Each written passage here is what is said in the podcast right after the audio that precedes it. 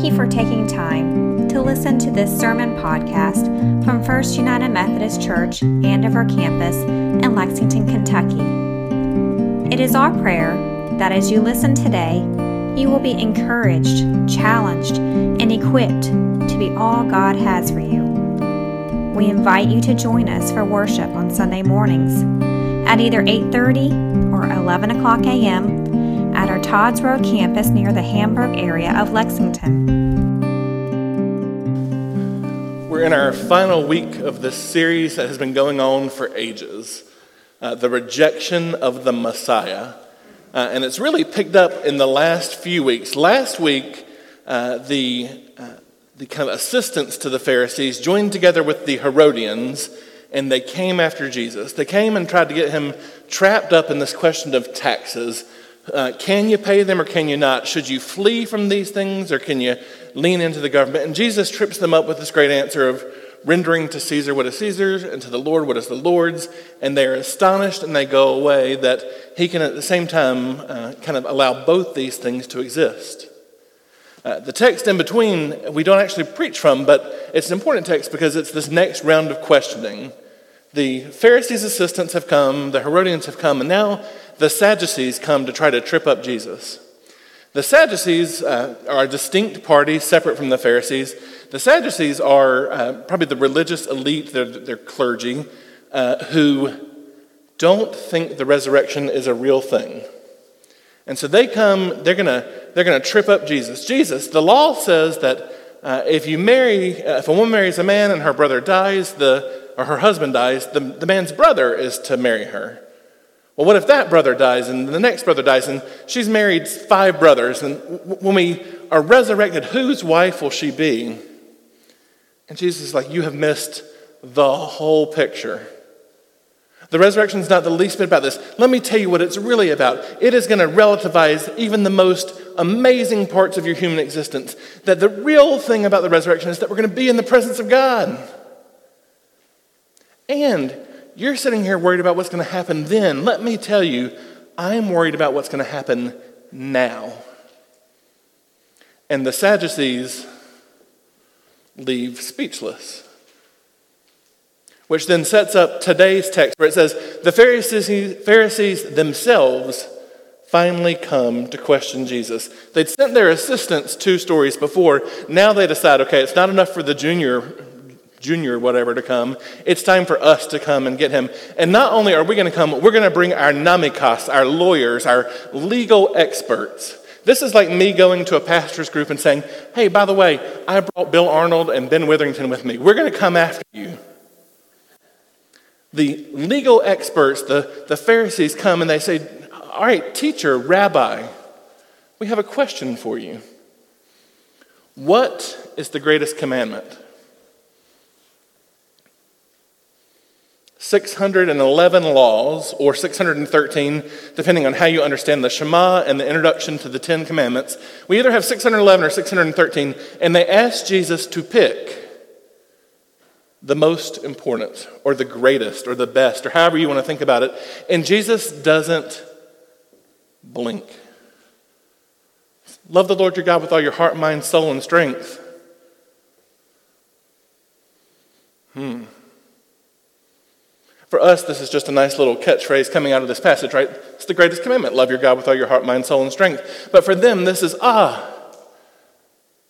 Remember where that's from? This is from Deuteronomy. This is from where Moses is nearing the end of his life. This is from where he's beginning to recount to Israel the whole story of their move from, from slavery in Egypt to hopefully freedom in the land. They're on the cusp of entry. The, the first generation is dying off, and Moses is elderly and struggling. And so he begins to recount the story and tell them, uh, This is how we left Egypt. And here are the Ten Commandments. Now let me tell you, these are commandments the regulations and the case laws that Yahweh your God commanded me to teach you to follow in the land that you're entering to possess, so that you will fear the Lord your God by keeping all his regulations and his commandments that I am commanding you. Both you and your sons and daughters all the days of your life, so that you will lengthen your life. Listen to them, Israel. Follow them carefully so that the things will go well for you and so that you will continue to multiply exactly as Yahweh, your ancestors' God, promised you in a land full of milk and honey. Shema Israel Adonai Eloheinu Adonai Ahad. Uh, his, hear, O Israel, our God is Lord. Our God is one. Love the Lord your God with all your heart and all your being and all your strength. These words that I'm commanding you today must always be on your minds. Recite them to your children. Talk about them when you are sitting around your home and when you are out and about, when you are lying down and when you are getting up. Tie them on your hand as a sign. They should be on your forehead as a symbol. Write them on your house's doorframes and on your city's gate.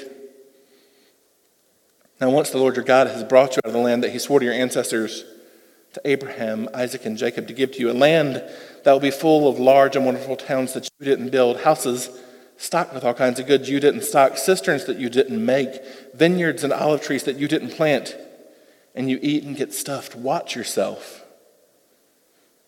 Don't forget Yahweh, who brought you out of Egypt, out of the house of slavery. Revere Yahweh, your God. Serve him and take your oaths in his name. Don't follow other gods, those gods of the people around you, because Yahweh, your God, who is your God, who is with you and among you, is a passionate God.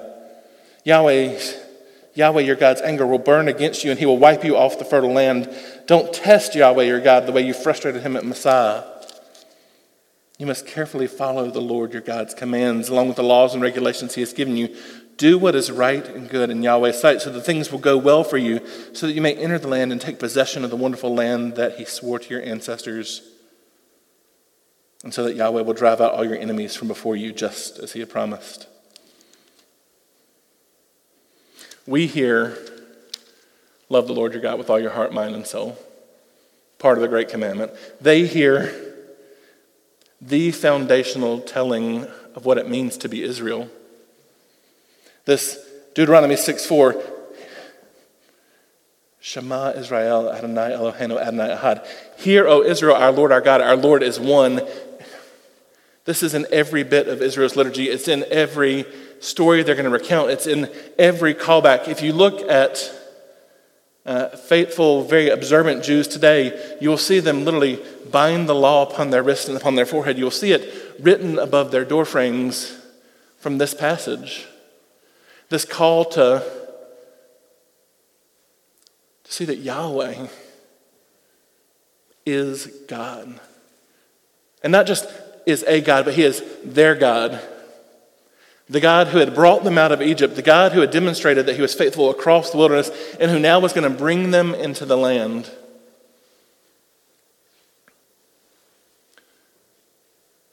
Tell these stories to your children.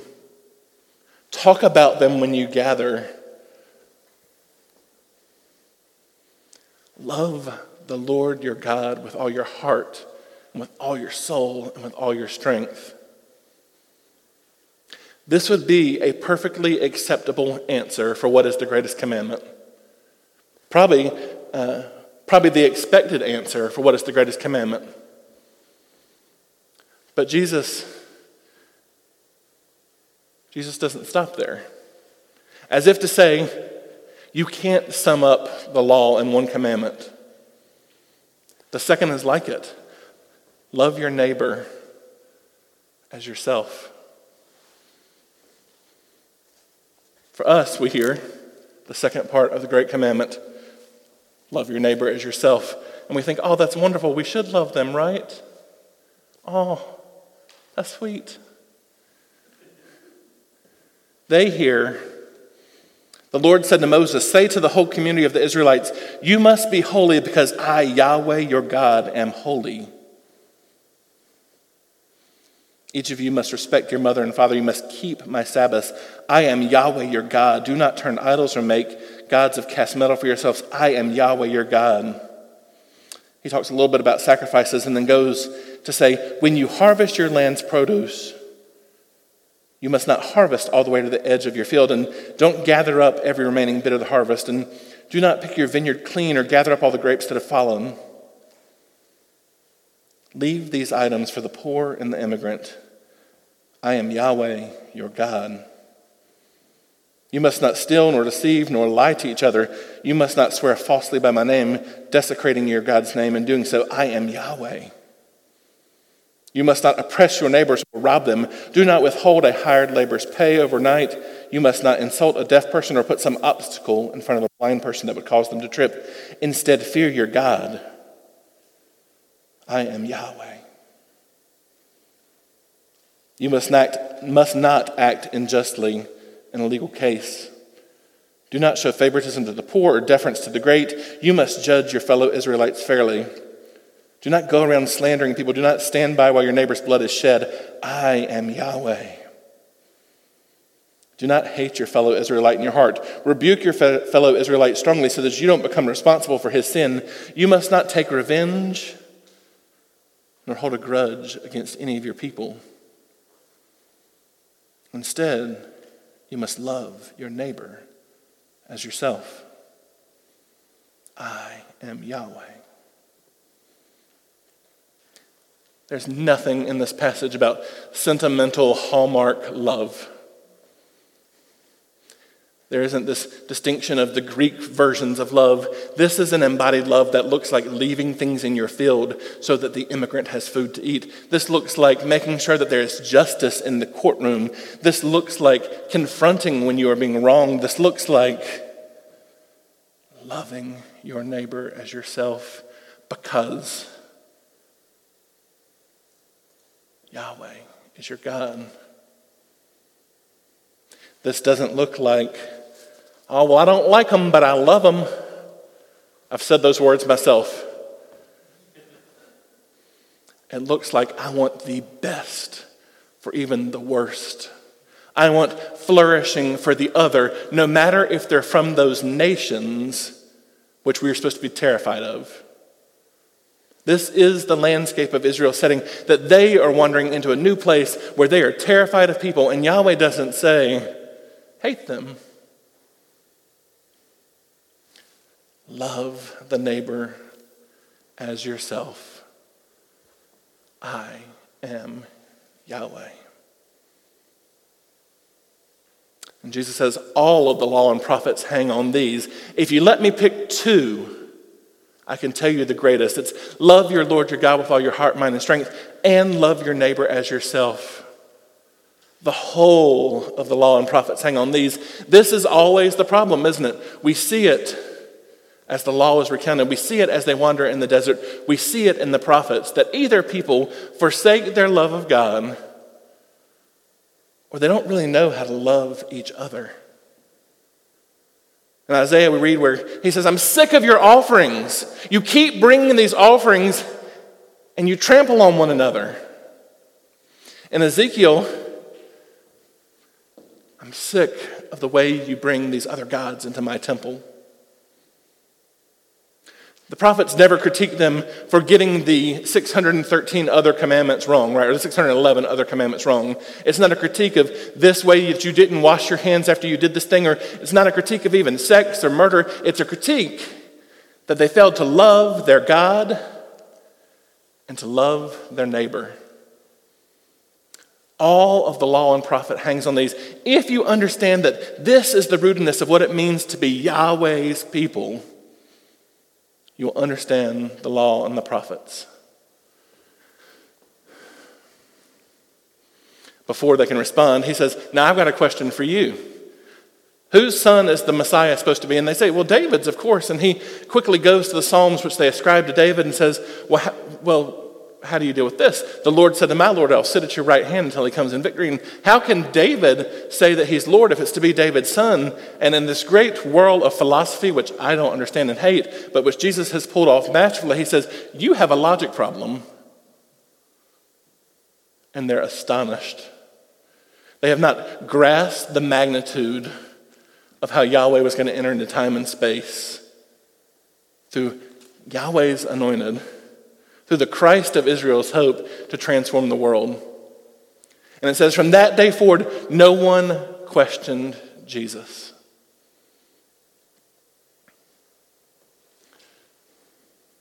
This tension of loving God and loving neighbor didn't end when Jesus gave this commandment. It is the tension that exists today. If you listen to the news media, The religious right love God, and the liberal left love people.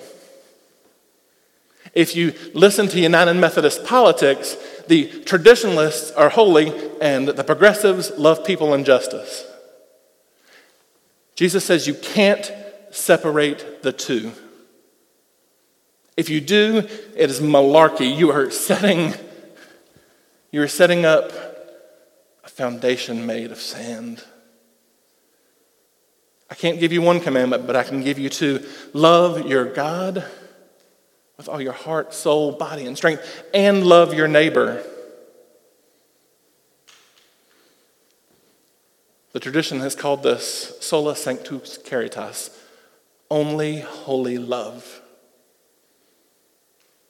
A love that believes that we can be holy people because we worship a holy God, and that believes that we can love with our whole being the, the entirety of humanity. Only holy love. I have no interest in being part of a church that just loves God really good or that just loves its neighbor really good. I have a lot of interest in being a church, part of a church that believes in holy love.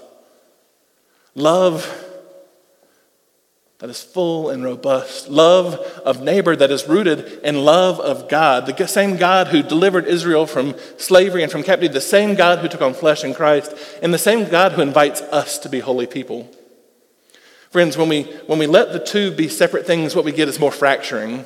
You see it through church history that whenever we decide we're going to move apart from each other, the right becomes more fundamentalist and the left becomes more heretical. Friends, we need holy love to hold us together as faithful disciples of Jesus Christ, ones who can go and show the world his face and announce the kingdom of heaven was at hand.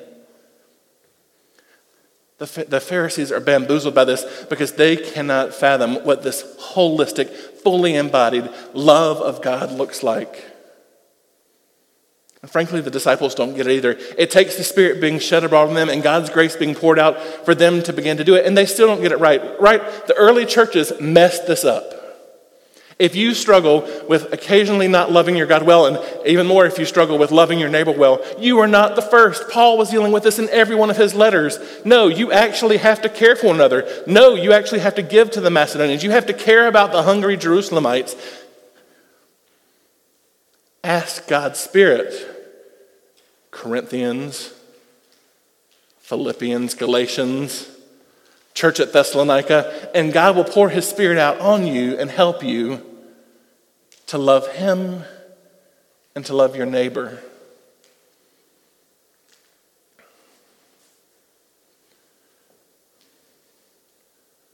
Sola Sanctus Caritas. Only holy love. Left to our own devices, we're going to fail at that every time.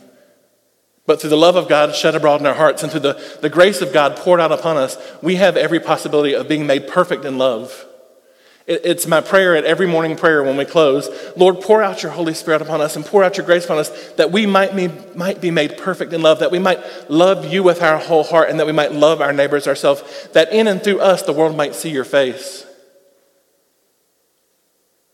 This is our tradition's gift to the world, and it's a gift that I miss most of my life.